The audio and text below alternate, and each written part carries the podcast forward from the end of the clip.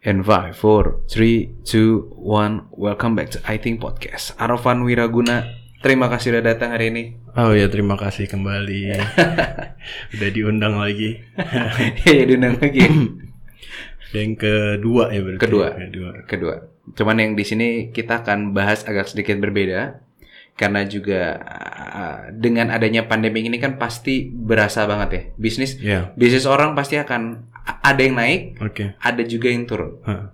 Dari pandangan seorang Arfan pandemi ini gimana? Ya jadi eh Mungkin boleh cerita dikit dari penelitian Hmm. kecil-kecilan di awal tahun ini ya Mhm. eh Jadi gue coba bikin tuh misalnya kayak eh, Karena banyak penelitian di sisi Karena bidang gue finance Udah mulai banyak penelitian di sisi terjadinya covid gitu kan Ya. Di awal tuh gue coba ngeliat gimana sih misalnya pengaruh covid nih jangan-jangan uh, bisa berdampak positif gitu nggak melulu negatif gitu kan. Ya, karena banyak orang mikir jadi gitu kan, jadi negatif. gitu nah uh, di sisi investasi ternyata kayak misalnya selama ini lagi rame cryptocurrencies gitu kan. Hmm. apa sih uh, kelebihannya dia? Harusnya kan dia bisa jadi safe haven ya. Maksudnya uh, hedging mechanism gitu kalau kalau misalnya ada pandemi orang beralih ke situ semua gitu kan Berpindah. gitu. Heeh, karena dia nggak terkena inflasi misalnya Ya. kan. nggak terkena perubahan apa namanya nilai tukar yang lain Hmm. gitu kan eh lucunya eh, ketika gue coba penelitian kecil-kecilan ini eh, hasilnya tuh masih mixed results juga jadi diubah metodenya hasilnya berubah diubah sedikit parameter yang yang ini karena masih di awal juga sih Hmm.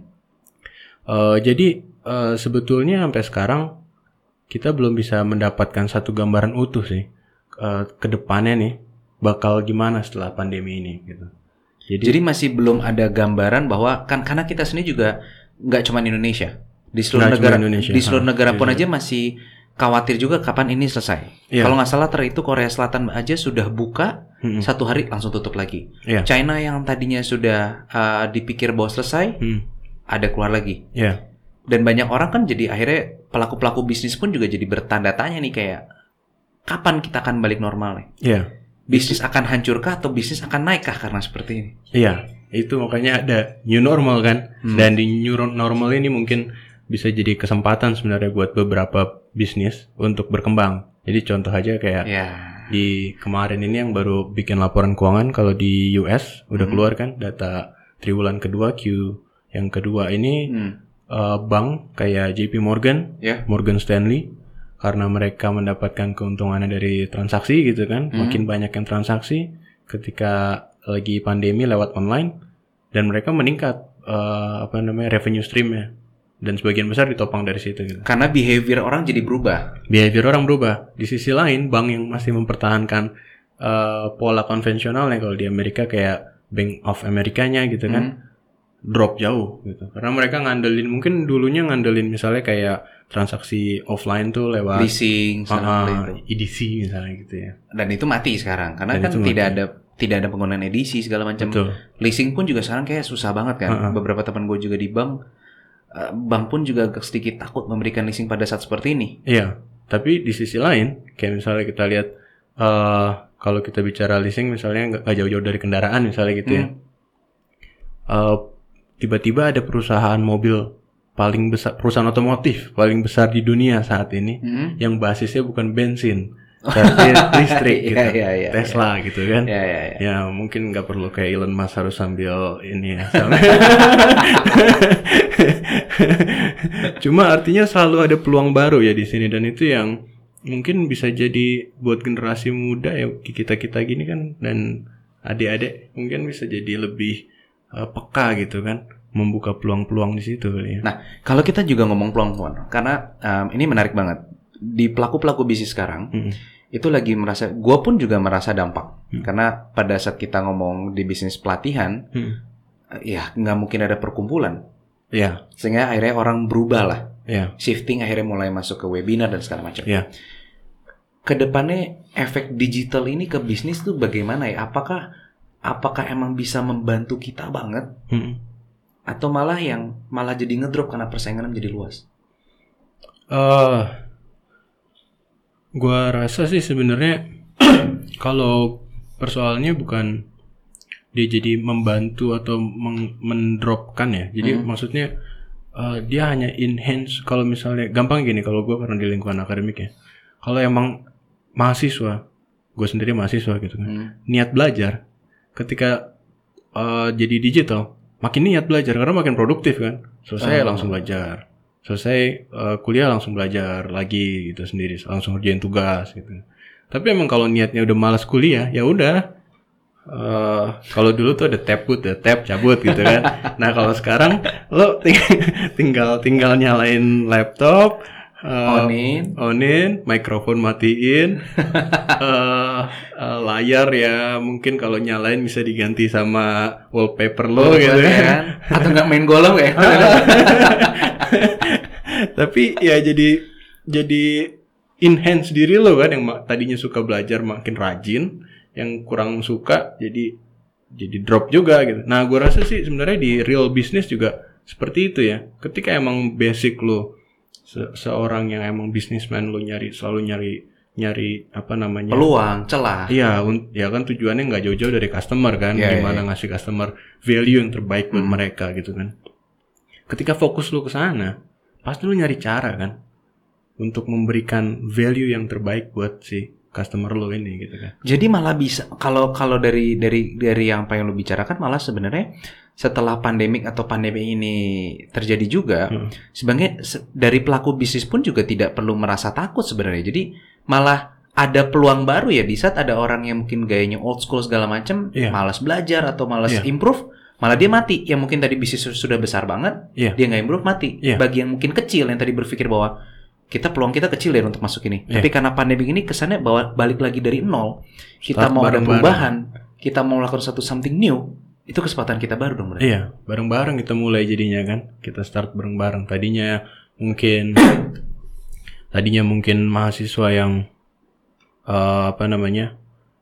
terkendala banyak macet daerahnya gitu ke kampus ser- sering telat. Sekarang itu hilang. Jadi nggak ada lagi alasan eh, ketinggalan pelajaran karena macet. Mulainya bareng-bareng kok gitu kan. Kita Iya, iya, belajar iya. bareng-bareng gitu kan. Jamnya startnya sama, selesainya sama. Tinggal gimana niatnya nih eh, untuk belajar gitu. Karena di bisnis ya kayak gitulah. Jadi sebenarnya adalah di bisnis ini bakal kalau dari gua lihat juga ya, Hmm. Sebenarnya malah ada titik terang baru ya buat orang pelaku-pelaku bisnis yang mungkin baru masuk atau UMKM UMKM yang baru masuk. Malah ini kesempatan baru buat mereka. Iya. Karena semua orang bersaing kasarnya balik dari nol lagi. Betul, balik dari nol lagi. Jadi, Bukan. jadi iya, jadi yang selama ini mungkin UMKM udah terlalu eh Takut ngeliat kayak misalkan, let's say misalkan gue F&B, hmm, ngeliat kayak udah, oh gila itu ada restoran dulu udah punya modal besar segala macam. ya Setelah pandemi ini balik ke nol lagi. balik ke nol lagi. Karena lu ngandelin kalau emang resep lu oke, lu disukain, orang punya kesempatan yang sama buat ngelihat restoran lu di di Instagram dibanding restoran yang besar itu. Sama kok sama-sama satu foto misalnya kan gitu. Iya. Yeay. Jadi pada saat emang lu sudah mau mengenal dan lu mau belajar di digital saat ini, ini adalah titik titik baru lu untuk mulai yang bisa support dan sokong lu dari mungkin bisnis lu kecil bisa naik banget sekarang. Bisa naik banget. Bisa naik banget. Yang kebalikannya juga berlaku gitu kan. Iya. Kebalikannya juga pada saat yang sudah besar dan tidak ingin berubah atau telat berubah, Iya, dia bisa mati saat itu juga. bisa mati saat itu juga. Wow. Nah, kalau dari lu sendiri pada saat ini, tapi kan masih banyak orang yang bingung gini. Eh, Van, gue pengen masuk digital, tapi gue nggak terlalu mengerti banget nih. Karena Oke. mungkin yang orang selama ini tahu paling cuman kayak ya digital pakai sosial media doang selesai. Oke. Tapi kan keberatan dia kadang-kadang yang bingung adalah digital ini kan sekarang kita udah ngomong dari algoritma dan segala macam. Iya. Bagaimana kita bisa tumbuh di persaingan yang sangat luar biasa ini? Karena kan Oke. kalau kita digital kan saingan kalau misalnya dulu misalnya gue F&B, Hmm. saingan gue misalnya gue buka di Cibubur, Hmm. ya berarti gue cuma ngeliat Ci- Cibubur doang. Iya. Tapi kalau digital kan tergantung siapa yang nongol kan, dan Ya. orang berharap kan kita bisa nongol. Iya. Nah, Iya. Bagaimana kita ngatasin itu juga untuk start di awal? Ya, jadi mungkin kalau misalnya tadi balik lagi ya, karena kondisinya digital nih nggak jauh beda sama kondisinya COVID gitu. Semuanya masih meraba-raba nih akan ke mana arahnya. iya, iya. Jadi eh, semua yang belajar digital Hmm. memiliki ketidakpastian yang sama atau rasa tidak nyaman yang sama akan ke arah mana nantinya gitu kan. Semua di dalam eh, digital business Hmm. mungkin bisa dibilang 99,99% Hmm. semuanya melakukan trial and error. dengan eh, ketidakpastian yang sama gitu untuk untuk resultsnya gitu kan. Jadi nggak usah khawatir untuk eh, apa namanya bakal yang misalnya udah ada yang duluan nyobain eh, Instagram, Mm-mm. eh, kita baru mau mulai sekarang gitu kan. Mm-mm. Eh, rasanya sih eh, apa namanya celah untuk ketinggalannya itu sebenarnya hampir nggak ada ya. Masih bisa kita kejar. Masih bisa kita kejar. Karena terutama dengan adanya pandemi ini, yang selama ini udah ngebangun channelnya lewat digital pun, Mm. itu kan hanya sekedar sebagai, Branding. iya, maksudnya dia masih mengandalkan jualan jualan offline ya selama ini. Iya. ya.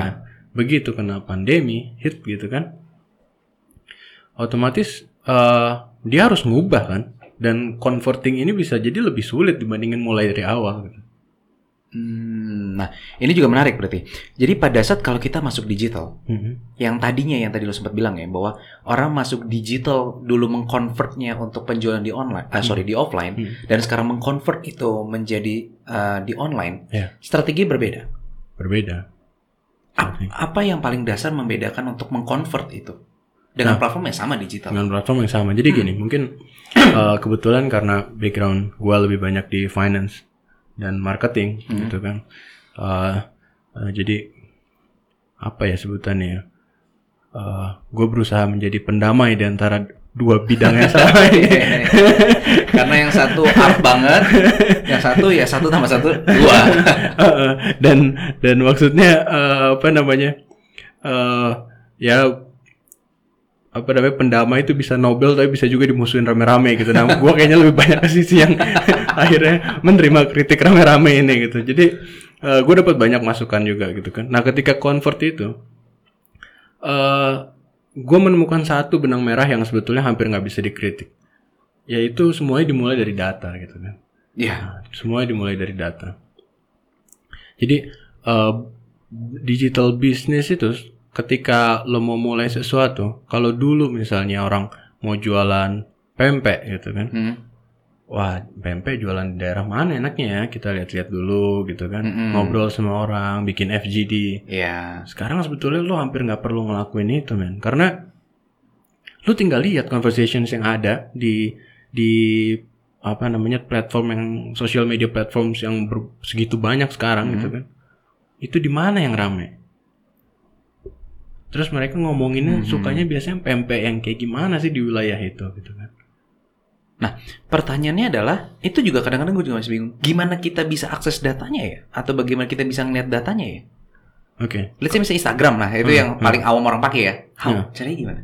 kalau misalnya di ya mungkin kalau yang awal Heeh. kita bisa lihat misalnya pakai hashtag gitu itu yang paling simple ya Oh, pakai hashtag. iya. Mau yang rumit sampai ke API bisa juga. Tapi nanti kalau semua orang belajar API Hmm. eh, balik lagi yang kerjaan yang ngurusin itu programmer gitu front end. Mendapat tantangan baru. Dan gua rasa sih makin ke sini maksud gue gini nih kayak sekarang nih kan lagi rame misalnya data mining. Terus belajar tentang eh ya eh, kalau gue sebut namanya tetap nggak enak nanti. Tapi tentang intelijensia di bisnis itu ada brandnya sendiri soalnya ya tinggal dibalik kayak nah, jadi jadi eh, tentang artificial intelligence gitu tentang semua yang berbau data gitu kan semua lagi tertarik ke sana Iya. sekarang mungkin hype lima tahun lagi eh, mungkin udah biasa aja gitu. Suatu hal yang normal, bukan suatu hal yang wah lagi. Iya. Dulu uh, marketers harus bisa ngumpulin data yang primary gitu kan. Ya lima tahun lagi secondary research kayak gitu. Lebih valid kayaknya malah ya. Heeh, dan se- maksudnya uh, mungkin semua mahasiswa udah bisa ngelakuin itu lima tahun lagi udah kayak udah hal biasa aja gitu kan.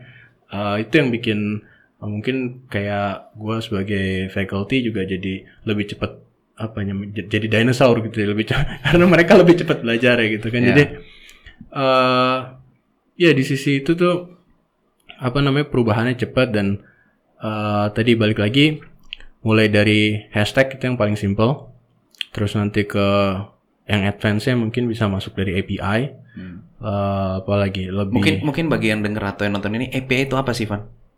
nah ini dia ya As a simple untuk pemula yang eh, yang mungkin tidak ada background di marketing ataupun itu, Oke. itu apa sih sebenarnya? Gampangnya sih gini, kalau misalnya yang nonton ini lewat YouTube, Mm, terus YouTube ini ditaruh di website masing-masing, mm, itu udah ngambil API-nya eh, channel ini gitu mm. untuk ditaruh di di website kalian gitu.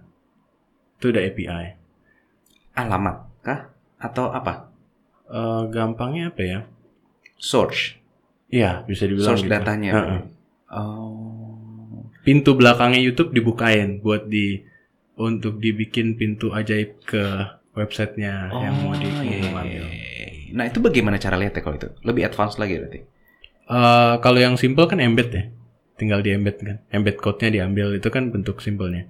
Nah, uh, di sisi data Mm. mereka nyiapin pintu belakangnya, Twitter nyiapin, Instagram nyiapin. Nah, kita bisa manfaatin pintu itu untuk ngelihat gimana sih eh, selama ini eh, apa namanya interactivity di dalam platform tersebut. Bagaimana caranya kita lihat?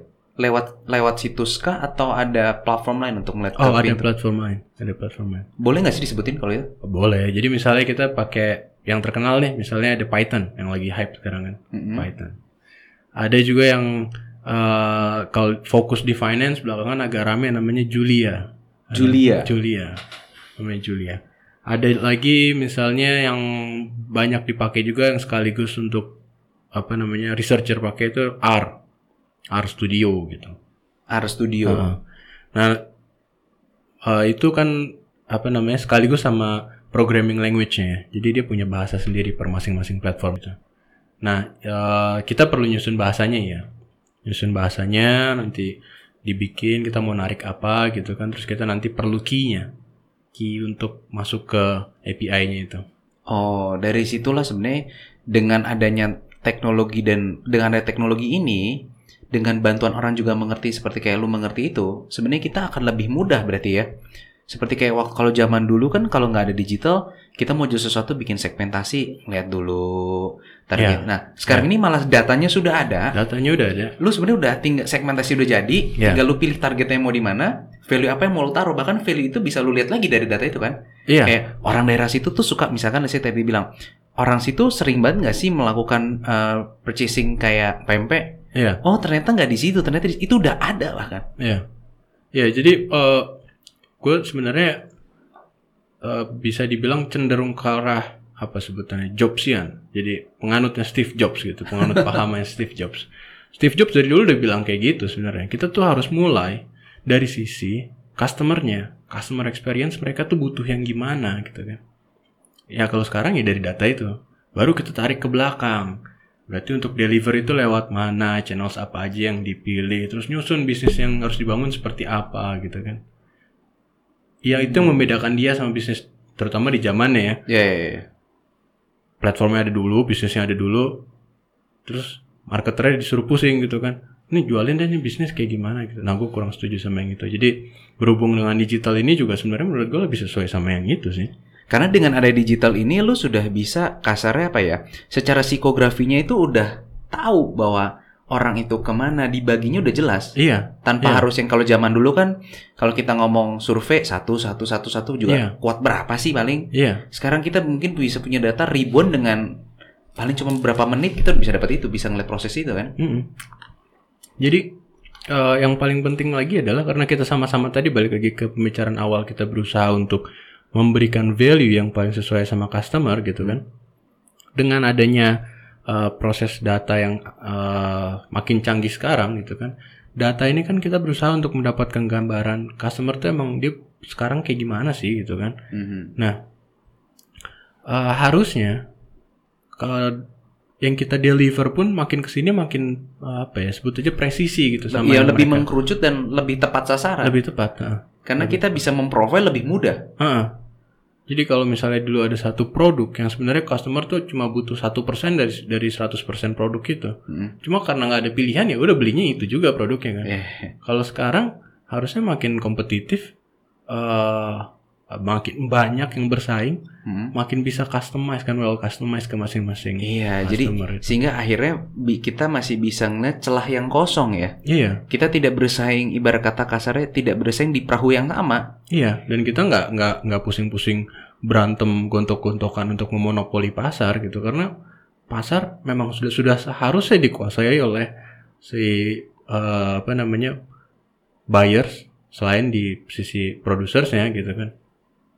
Itu itu tadi yang makanya tadi yang lu, lu bilang juga ya pada saat orang sudah tahu karakternya, need seseorang atau want seseorang bisa dilihat dan lu bisa masuk memberikan value apa terhadap wants atau needs mereka. Iya, Jadi bukan harus kayak seperti oh produk ini lu berusaha untuk memberikan value baru terhadap produk tersebut dan gontok-gontokan di sana. iya. Ternyata kita bisa gitu. shifting sedikit bahwa oh kita rubah aja nih sama wants mereka ya.